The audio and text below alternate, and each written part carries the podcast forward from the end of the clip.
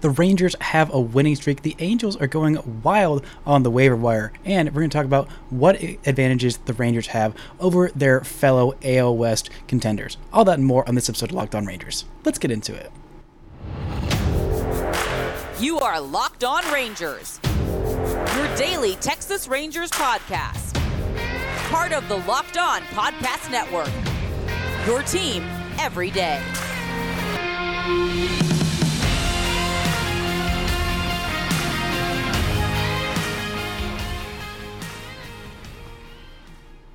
You are locked onto the Texas Rangers. I'm Brice Paterik, a cripplingly addicted Texas Rangers fan since 2010, the founder and host for all five seasons of this Locked On Rangers podcast. Today is Wednesday, August 30th. Your Rangers are 75 and 57 right now, as I am recording a half game back of those stinking Seattle Mariners for first place in the American League West. Thank y'all so much for making Locked On Rangers your first listen every single day. If you're not already, you can follow me on Twitter at Brice Paterik. You can follow the show at Locked On Rangers. Subscribe on YouTube, where the best way you can help grow the show is to comment nearly any single thing below and to listen every single day as your Rangers are marching towards the playoffs. The Rangers have a winning streak, two games in a row, and two one run wins. This is not a regular occurrence for the Rangers. This is their, I believe, uh, 12th Yes, no, 11th one run win. The Rangers are now 11 and 18 in one run games, something they have not done very well because the bullpen has definitely had its issues. But again, two straight games where the Rangers bullpen came up pretty big. And the pitching in this one was mostly very good because the offense, although, again, like on Monday night, there were a bunch of very hard hit balls that just happened to be right at defenders, right at gloves, right into, unfortunately, double plays. But the Rangers did enough a 2 to 1 win, including a massive tater from Mitch Garver, his 13th home run of the season and a big performance from Andrew Heaney. I'm, I'm going to eat some crow. I'm going to eat just a full-on bird, the whole the whole crow, nothing but the crow. So help me, crow. When I was defending Martin Perez over Andrew Heaney, I I was wrong. Okay, I was wrong. I have my priorities. We all are allowed to have preferences. I love Martin Perez. I have always loved Martin Perez. I have always been a believer in Martin Perez. Martin Perez was the first big leaguer that I ever had an interaction with. I interviewed him in my first year covering baseball, and I was just a dumb 20 year old who didn't even know that I was going to get to talk to Martin Perez, and he was very kind. And um, so, uh, just admitting my own personal biases there, I love Martin Perez's vibes. I love that he was an All Star last year, and I'd like pitchers who can go deep into games, especially when you have a faulty bullpen. Andrew Heaney had not done that as of late, but in this one, he did. And he looked very, very good. Five and a third innings, five hits, just one walk, and seven strikeouts. The stuff was peak Andrew Heaney. He is just the most up and downingest starting pitcher that you can have, which is exactly fine. If you have a number five every once in a while, go out there and throw an absolute gem. And the Rangers needed all five and a third innings from him. They also got a couple of outs from Chris Stratton.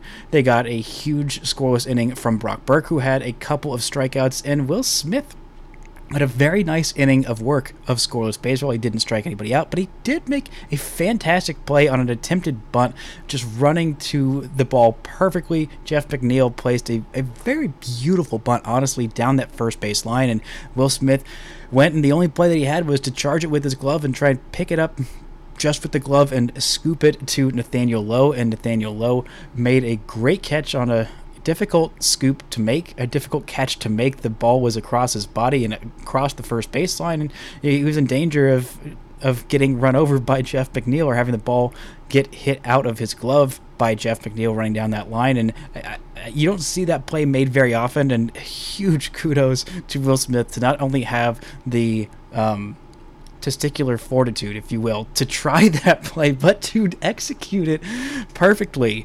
And it has been just an incredibly rough, rough month for Will Smith. That is the Will Smith experience that you kind of sign up for when you when you sign him. When he is on, it is confounding, confusing, but he has done it for 10 years. He carried the white the White Sox, not the White Sox, excuse me.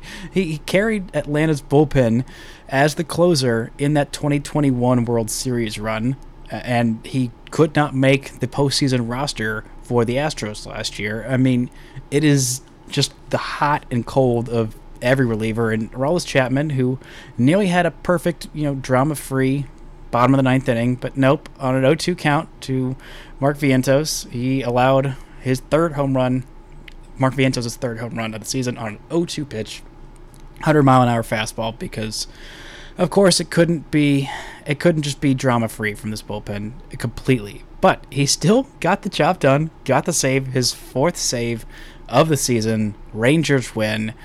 And it was, again, very much needed. And the offense came basically from Mitch Garver. It was a one for two day at the plate with a couple of walks and a massive home run. Like I said, his 13th home run of the season.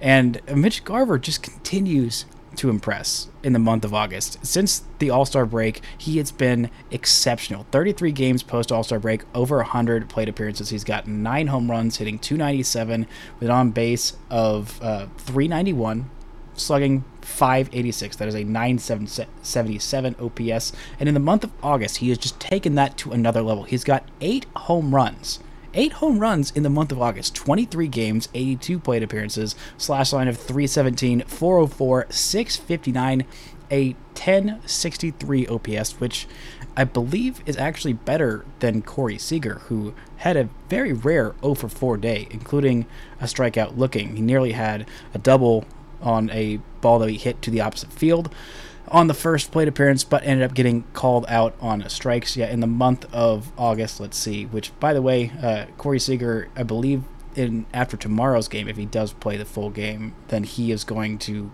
be among qualified players uh, to get above among the league leaders, and therefore will be the American League batting title um, leader. I think he might still be behind Shohei in OPS.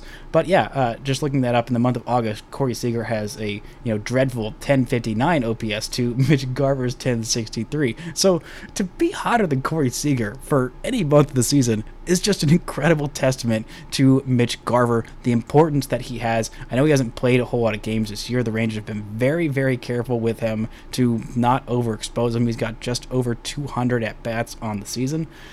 But hey, the Rangers have him hot for the home stretch. They had him step up when Jonah Heim went on the IL. Now Jonah Heim is back, and it looks like his bat is looking more like the All Star Jonah Heim bat that we have seen. And you have Mitch Garver as your everyday DH, and he is an incredible bat that can be as hot as literally anybody in this lineup. And again, the depth of this team. I mean, the hardest hit balls in this game. There was Ezekiel Duran with 111 miles an hour. Mark Vientos' home run was 108. Then Leody Taveras at 107. Nathaniel Lowe at 107. Ezekiel Duran again at 106.6, so nearly 107. I mean, the depth of these guys, just everybody putting together some pretty quality at bats, including even eh, point point to a guy that annoys you on this offense. Point to a well, I don't know about Zeke Duran. Well, Zeke Duran had the game winning, what ended up being the game winning hit, a ball that he hit so hard that it could not drive in both runs from second and third, could only get the runner home from third base. But again, another clutch at bat by Zeke Duran in the ninth inning to help the Rangers extend that lead and get a win in a much needed one run game. I mean, just top to bottom, this offense is stepping up. And I know the results aren't there. The only two runs in this one, I believe it was, what, a two to one win or a one nothing win yesterday. Uh, or maybe it was three to two. I don't remember the exact score, but not a whole lot of runs. But the offensive production, it is just about to explode. I can just tell with this offense. You know that this is a talented lineup and a deep lineup. And coming up, we're going to get into something that could make this lineup even deeper. But first, this word from our sponsors. This episode is brought to you by LinkedIn. Are you struggling to close deals? Cold outreach is wasting the time of both the buyer and the seller at every stage, especially when sellers are using shadow, shallow and outdated data. Your organization can overcome these challenges with technology that translates comprehensive, high quality buyer data into real time insights. These deeper insights empower sales reps and teams to adopt the habits of top performers, which lead to better outcomes like more pipeline, higher win rates, and larger deals. We call this deep sales, and we've built the first deep sales platform with the next generation of LinkedIn Sales Navigator. Right now, you can try LinkedIn Sales Navigator, get a 60-day free trial at linkedin.com slash locked on. That is linkedin.com slash locked on for a 60-day free trial. Let LinkedIn Sales Navigator help you sell like a superstar today. Just go to linkedin.com slash locked on and get started.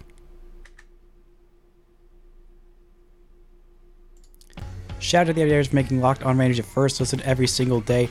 On tomorrow's show, I'll be recapping this entire series against the Mets and the importance of it. The Rangers take on the Mets this week and catch every pitch for the hometown broadcast on SiriusXM. Just download the SXM app and search Rangers. Now, the Rangers lineup is incredibly deep. The starting rotation is incredibly deep, and uh, they are one of the best teams, if not the best team in the American League West, and have been all season. They've got a few teams that have been chasing them, one that has caught them, and well, at this point, we are. Um, let's see, at the top of the seventh inning, Oakland is up three to one over the Mariners. I'm not holding out hope that the Mariners will lose that game, and I'm assuming the Rangers will wake up tomorrow still in second place in the AL West, but they are still a very, very good team and have been all year. And one team that was trying very hard to catch them, made a lot of moves at the deadline that did not work out, was the Los Angeles Angels of Anaheim. Now, the Angels, seeing that their season was dead, somehow Shohei Ohtani is still playing, even though he has uh, a UCL tear, which you can still hit and not really make it much worse as a hitter. But long story short, he, he's probably going to have to have a se- second Tommy John surgery that's off season, which will definitely affect his market. Not too much, but it will affect it just a little bit, I think. But for some reason, the Angels just decided to cut several key players, five players even, and I'm honestly kind of shocked that it wasn't show that Shohei Ohtani wasn't one of them because of how incredibly terrible and just unbelievable this decision was. This is not bad players that they cut. There's five players, including Lucas Giolito, who they traded for, along with Reynaldo Lopez. Both of them are cut. Matt Moore, who's having an even better season with the Angels than he had last year with the Rangers. They also cut Hunter Renfroe and Randall Grichuk. Randall Grichuk, who they traded for at the deadline. And now Grichuk was just terrible with them. I don't know if that was just the Angels coaching staff being so incredibly terrible. Also, you you could point out that uh, Lucas Giolito was was not very good with them. Six starts, a 6.89 ERA in 32 and two thirds innings, whereas in 21 starts with the White Sox, he had a 3.79 ERA in 121 innings. He had also had three straight top tens or top 11, I should say, Cy Young finishes from 2019 to through two through 2021. Easy for you to say. Um, but I'm chalking that up more to the Angels as being a dumpster fire of an organization. Randall Grichuk was quite terrible with them. He had a 120 OPS plus with the Colorado Rockies. Excuse me. Uh, yeah, no, 120 OPS plus, 861 um, with in 64 games with the Rockies this year it wasn't that's adjusting for the Coors fieldiness, because he actually hit better on the road as a Rocky than he did at home at Coors Field. And with the Angels, he was horrendous. A 140, 190, 280 slash line, a 470 OPS, and a 25 OPS plus. Now remember, 100 is league average, so he was a quarter of league average with the Angels. Like just absolutely horrendous stuff. And there were it wasn't just the Angels that cut bait with a lot of players at at this right ahead of this deadline. It was also uh, the Yankees, the Mets, the White Sox also cut bait, and the Tigers. There were the other guys on this waiver that will be available for waiver claim are Carlos Carrasco, Harrison Bader, um, Jose Cisnero, and uh, where'd we go? I just had him up here just a second ago. Oh, Mike Clevinger also, uh, who is of the White Sox. So now the reason that the Angels did this was so that Artie Moreno could save some money and maybe miss out on the luxury tax. And maybe he thinks, oh yeah, I got to do that so that I can sign Shohei Ohtani next year because I'm gonna definitely be in the luxury tax if I sign Shohei Ohtani. Well, let me give you let me give you a warning, Artie Moreno. Um, a little little red flag here. Uh, according to my sources, my sources being my eyes and ears and my brain that has watched baseball, you're not getting Shohei Ohtani back. He is not coming back after this. Like, I have never seen something this egregious in the history of my watching baseball. Granted, I'm only 29 years old, so I haven't been alive for everything. But still, this is so incredibly, like, just I can't, I could not believe that this happened. Granted, I also couldn't believe how incredibly quickly everything just went straight to heck for the Angels after going all in at the trade deadline. I believe it was an eight game or nine game losing streak that they started in the month of August and have just been absolutely horrendous, which kind of stinks. And I almost feel bad for the Angels if I wasn't just a through and through hater. I do feel bad for the Locked On Angels boys because they deserve better. And I really thought the Angels made some smart moves this offseason. They just got some really bad luck with once again, their star third baseman Anthony Rendon just being a shell of himself and completely injured, and Mike Trout, you know, being pretty good but also having a key injury at the wrong time, and Shohei Ohtani's pitching injury, and all these other just different depth piece injuries, and a bunch of the signings that they made that I thought were kind of smart on the pitchers ended up not working out. But this is a team that I thought should have been fairly competitive this year. I did a crossover with Locked On Angels at the beginning of the year seriously debating whether the Rangers rotation or the Angels rotation was better, and it was it was close debate, and I think we both kind of chose our own teams, but I wasn't quite entirely sold. And well, in case you're wondering, the Rangers rotation is just leaps and bounds and you know, like light years ahead of this Angels rotation, even though they only got a month of Jacob DeGrom. Like, this has just been a rough way, and I just can't believe the Angels decided to cut bait on all of these players. But it could bring dividends for the Rangers. It might not, but coming up, we're going to rank where I want these, how much I want these players on the waiver wire, how likely the Rangers are to get them, and how the Rangers stack up with their West competition. But first, this word from our sponsors.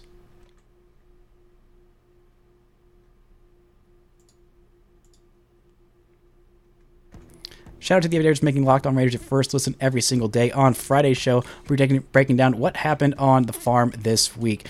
Uh, the Rangers take on the Mets this week. You can catch every pitch of the hometown broadcast on SiriusXM. Just download the SXM app and search Rangers. Now, one thing I did want to mention about the farm, Evan Carter was promoted to AAA Round Rock today on his birthday, and happy birthday to him. He got himself a present of four hits and a stolen base because of course, that is the Evan Carter way. And of course, the Round Rock Express won because that's just what they do. So shout out Evan Carter on his birthday. But we have three tiers, I think, of these waiver wire free they're not free agents, but I mean, yes, they're free agents, but they're waiver wire pickups. And basically, the way this works is the Rangers would have to add them to their roster before September 1st, which is Friday, to make them eligible for the postseason, which I think the Rangers would want to do, at least for a few of these guys that I really would like the Rangers to have. Now, I have these guys in three different tiers. Tier one, yes, please God, yes, please let this guy come to my team and help my team out.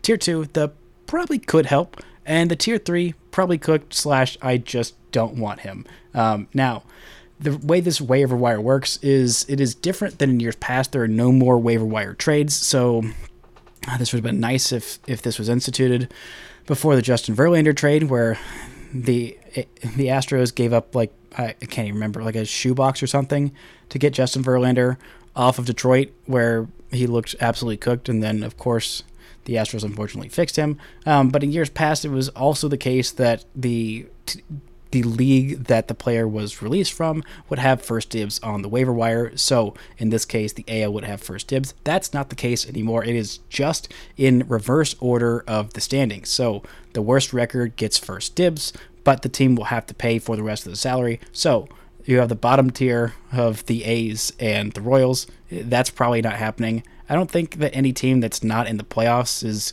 is really going to make too much of a claim for any of these guys. I mean, none of them are really super big free agents that you think, oh, we gotta you know give them a little taste of how our team works and you know let them see for a month or whatever of what it's like here and then we can try and re-sign them for next year I, I just don't see that happening but there are quite a few teams that are ahead of the rangers in terms of waiver priority that could use some help in their bullpen and the rotation and well pretty much everywhere. You've got the Marlins, the Reds. Both those are we're going from 14 15 Then you have the Giants. This was as of today, before uh, this afternoon, before today's games. Then you have the Giants, the Red Sox, the Diamondbacks, the Twins, the Cubs, the Blue Jays, the Phillies, the Astros, who are behind the Rangers, even though they are tied with them. The Rangers have the lead in the lot. They have fewer losses, so they would be behind the Astros in the waiver claim order. And then you have the Brewers and Mariners. So anybody above that, which is Rays, Dodgers, Orioles, Braves, that that's the rest of the order. In case you were curious, none of those teams in the top five are gonna have a chance. Which at this point would have been the would have been the Rangers about a week and a half ago. Um, that would have been the Rangers. Now they kind of maybe have a chance, but I really think it's going to be tough for these guys to squeak through. Maybe there's some teams that are just too cheap to actually end up spending. The Reds, I think, fall under this category. They could use some help in their bullpen, but their ownership didn't even want to go and make trades at the deadline. So, and they don't want to pay anybody. So I don't know that that's necessarily going to happen.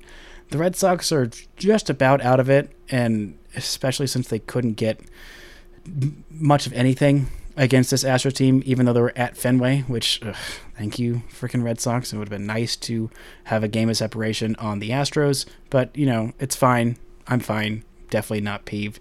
But if the Rangers did get a chance to claim any of these players, here is my list. Tier 1, they please God, yes, let's have them. Matt Moore, Reynaldo Lopez. Both those guys are very effective, have been effective for the Angels, and Reynaldo Lopez was effective for the White Sox before that. Reynaldo Lopez has his premium stuff. Matt Moore, we saw how effective he was last year. And again, of the many things that Chris Young has done right, uh, the two that I think have been glaringly wrong were not trading Matt Moore last year if he wasn't going to re-sign him, and then not re-signing him. Like all of those are in in one. And then the Aroldis Chapman for Cole Ragans deal is already looking very bad and could end up looking significantly worse, even though they needed Aroldis Chapman in the worst way when they got him um, in terms of just somebody else in their bullpen, which I won't rehash all the reasons why I didn't like it for just having Aroldis Chapman as a person. We're not going there anymore, but, you know, the reasons are still very much there. Um, but still, having Matt Moore or Reynaldo Lopez added to this bullpen would just be absolutely incredible. In terms of guys who I think could probably help, here's where I'd put Randall Grichuk, Lucas Giolito, and Hunter Renfroe. I think all those guys could help. I don't think that Lucas Giolito is starting for this team, but I think if you throw him in the bullpen, he's still got some great strikeout per nine stuff.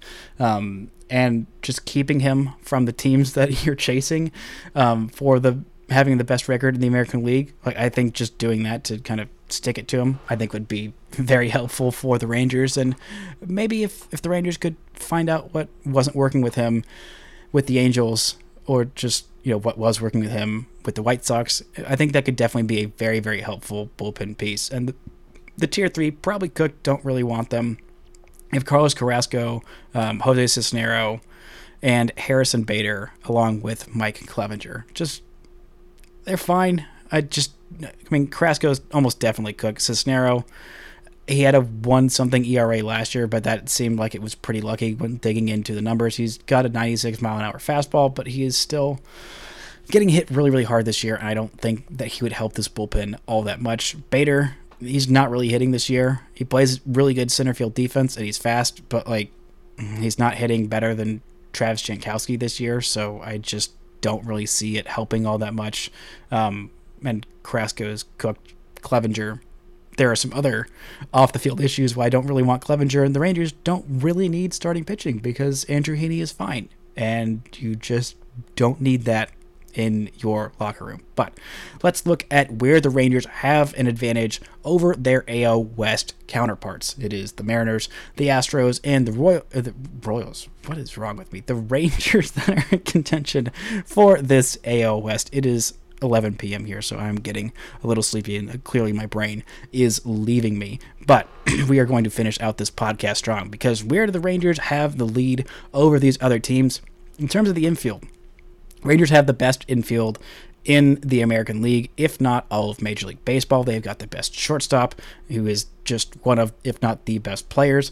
They have three, all, four All Stars, if you want to count Jonah Heim as in the infield, which I do because it, this is for my own uh, nefarious purposes and you know propping up Rangers propaganda because this is a Rangers podcast, so that's just kind of what I do. And Nathaniel Lowe, I think, is the only one. He he is the only one who wasn't an All Star, but I still think he's the best first baseman in this division. He's better than Ty France. He's been way better than anything that the Astros are rolling out over there at first base. And uh, yeah, he's been really good defensively as well as offensively. He's really heating up in the second half. And uh, yeah, my Nathaniel Lowe propaganda, which uh, is not something I thought I'd be saying two years ago, is going strong. Jonah Heim is by far the best catcher. The Rangers have the best shortstop. And I, I still think that Josh Jung is still the best third baseman for the year in this division. Obviously, Alex Bregman has been on a tear as of late. He's got more of a track record. But for the year and for consistency, offensively, defensively, Josh Jung has been incredible. Having him out, we have seen, has really affected this team whenever he comes back. I think that's going to be a huge, huge boost for this team. So the infield, big, big plus, big advantage for your Texas Rangers. Now, in the outfield, I think this is where the Rangers. It's kind of tough because it kind of depends on what else is going on. But I think the Astros have by far the best outfield, as much as it pains me to say. We all know how incredibly good Kyle Tucker is. We all know how good Chas McCormick has been this year. I don't know how much I believe in that long term of him having a 900 OPS in any year in the future. Maybe he does, maybe he doesn't, but this year he does, and he's been very, very freaking good. And occasionally, it seems like more more often than not now they're going to be throwing maybe Yordan Alvarez out there in left field. They also got Michael Brantley off the IL, which I don't really think is that big a point in their favor. Brantley was not that great last year, and they've got some other better hitters they could put in their lineup, but you know he's still solid. I think the Mariners are a little bit ahead of the Rangers in the outfield. If Adolis Garcia wasn't going through this slump right now, then I'd be saying, no, no, no, no, it's clearly the Rangers. And uh, if Ezekiel Duran was playing every day in left field, then I'd be like, oh, no, no, no, it's clearly the Rangers have the second best outfield. Um, but Leody is, um, well, as hot and cold as it comes in baseball. And, I mean, the Mariners' outfield is literally Julio Rodriguez and friends, but Julio Rodriguez has been absolutely incredible for the last month, month and a half, and he has shown the ability to go on these stretches that are just absolutely unreal. He's going to win Player of the Month for August, even though Corey Seager has been absolutely incredible. Like it, it and it's not going to be particularly close, I don't think. Like it's it's Julio Rodriguez's award, and uh, you know who else is out there with him? Uh, Dominic Canzone and uh, I don't know Dylan Moore. I think that's who was out in left and right field for the Mariners tonight. But Julio Rodriguez is just so good, it gives them a little bit of an edge over the Rangers. In terms of rotation, there's not a question that it's going to be the Mariners. The Mariners have an incredibly deep and very good rotation. I believe it was George Kirby that was scratched tonight because he was, quote, feeling under the weather. Um, and they threw Luke Weaver in there, and he got a little bit lit up by the A's because um, Luke Weaver is, is not that great. But the Rangers have the number two rotation in this AL West, and the Mariners have, I think, the best rotation in all of baseball. So there is no shame in that being second to the Mariners, and it's ahead of the Astros. Like it is just ahead of the Astros. The Astros rotation has been decimated by injuries, and even the guys who have come back from injury have just been kind of cooked. Like the guys who we thought were much better, um, just weren't this year. I mean, the Astros have not gotten a whole lot out of their rotation this year, not as much as I thought they would. I mean, Framber Valdez is a three and a half ish ERA. Hunter Brown's got a four and a half ERA. Christian Javier has been, you know, lit up. JP France had a sub three ERA, and then in one game against the Boston Red Sox, he got lit up for ten earned runs, and now it's at three and a half. I mean, Jose Urquidy has an ERA over five. He's only pitched in 11 games this year. Like it's just it's not as good as we thought it would be and is a lot more injured and even Verlander, who's got a 279 ERA, um, but just not striking out nearly as many as I thought he would. He is all the way up to nine strikeouts per nine, but I thought it'd be just a little bit more. Verlander and Framber Valdez are as good a one two as you can find out there, but still the rest of it is just not nearly as deep as this Rangers rotation, which oh god, it gives me so much joy to say the Rangers genuinely do have a better rotation than the Astros. And the bullpen, obviously the Rangers last year, like no shock there. Mariners bullpen is better. The Astros bullpen is really good, but overworked because of those deficiencies in the starting rotation. And then manager wise, it, it's the Rangers. The Rangers have a surefire first ballot Hall of Fame manager, as do the Astros. Dusty Baker is going to go in there and a surefire first ballot Hall of Famer. Um, but he doesn't have nearly as many championships as Bruce Bochy does. I don't trust him as much managing a playoff bullpen slash rotation slash club down the stretch as much as I trust Bruce Bochy. And Scott Servais is a fine manager. Um, but, I mean, again, these are two of the top 10 managers of all time in Dusty and Bruce Bochy. Bruce Bochy, I think maybe even top five. Um, but still, I think the Rangers have the advantage in the infield, in the manager position, and uh, it's kind of close in the rotation. It's still a little bit of an edge to Seattle. But I think this is just the best team. Their expected wins and loss record at the if they finish the year at their current pace with their run differential would be a 101 win team. The Mariners would be expected to have a 95 win team, and the Astros a 93 win team. Like this team has just been really freaking good all year. People calling them frauds clearly didn't watch them at the beginning of the year. This offense is incredibly good, deep, talented. Starting rotation very good. Bullpen, it's there. It's it's got some nights just like it did tonight where it did enough to get the win, and I think that will be enough for this Rangers team to go on a deep, deep playoff run, maybe even take the AL West by storm and win uh, quite a few of those last seven of ten games against the Mariners, and maybe win two out of three or all three against the Astros when they face off next week. But that's going to do it for today's show. Thank you all so much for listening and subscribing, and until next time, don't forget to enjoy Pennant Chase playoff baseball.